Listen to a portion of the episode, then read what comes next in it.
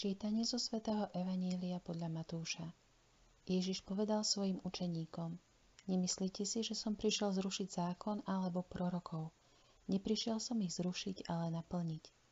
Veru hovorím vám, kým sa nepomenie nebo a zem, nepomenie sa ani jediné písmeno, ani jediná čiarka zo zákona, kým sa všetko nesplní.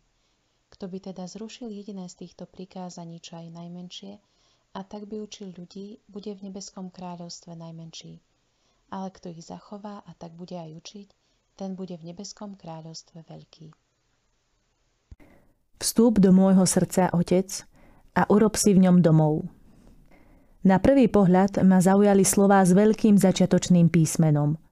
Zákon a proroci.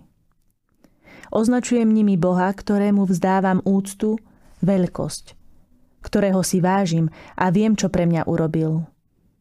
Boh je teda v zákone. Boh je v prorokoch. Ale Boh je aj vo mne. Splní sa všetko, čo je v zákone a v ňom.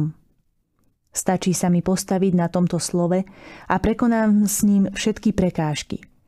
Ťažké časy aj nemožné situácie. Ako sa to udeje?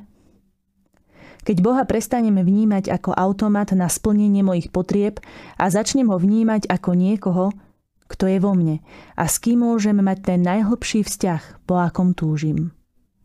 A ako ho budovať? Tak, že sa prestanem pretvarovať, aká som dokonalá, aké je všetko úžasné a aký dokonalý, šťastný a krásny život kresťana vediem. A urobím opak. Otvorím svoje srdce Otcovi a vylejem mu všetko, čo sa v ňom nachádza. Nebeský Otec, dnes ti chcem odovzdať celé svoje vnútro. Dávam ti všetky svoje pády, hambu, vinu, ale aj radosti, úspechy či životné výhry.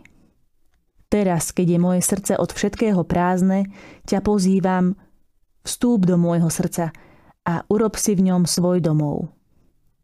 Dnes vo svojej modlitbe nebudem o nič prosiť.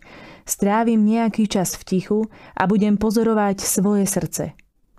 Všetko, čo sa v ňom vyplaví, dobré aj zlé, potom poviem Bohu.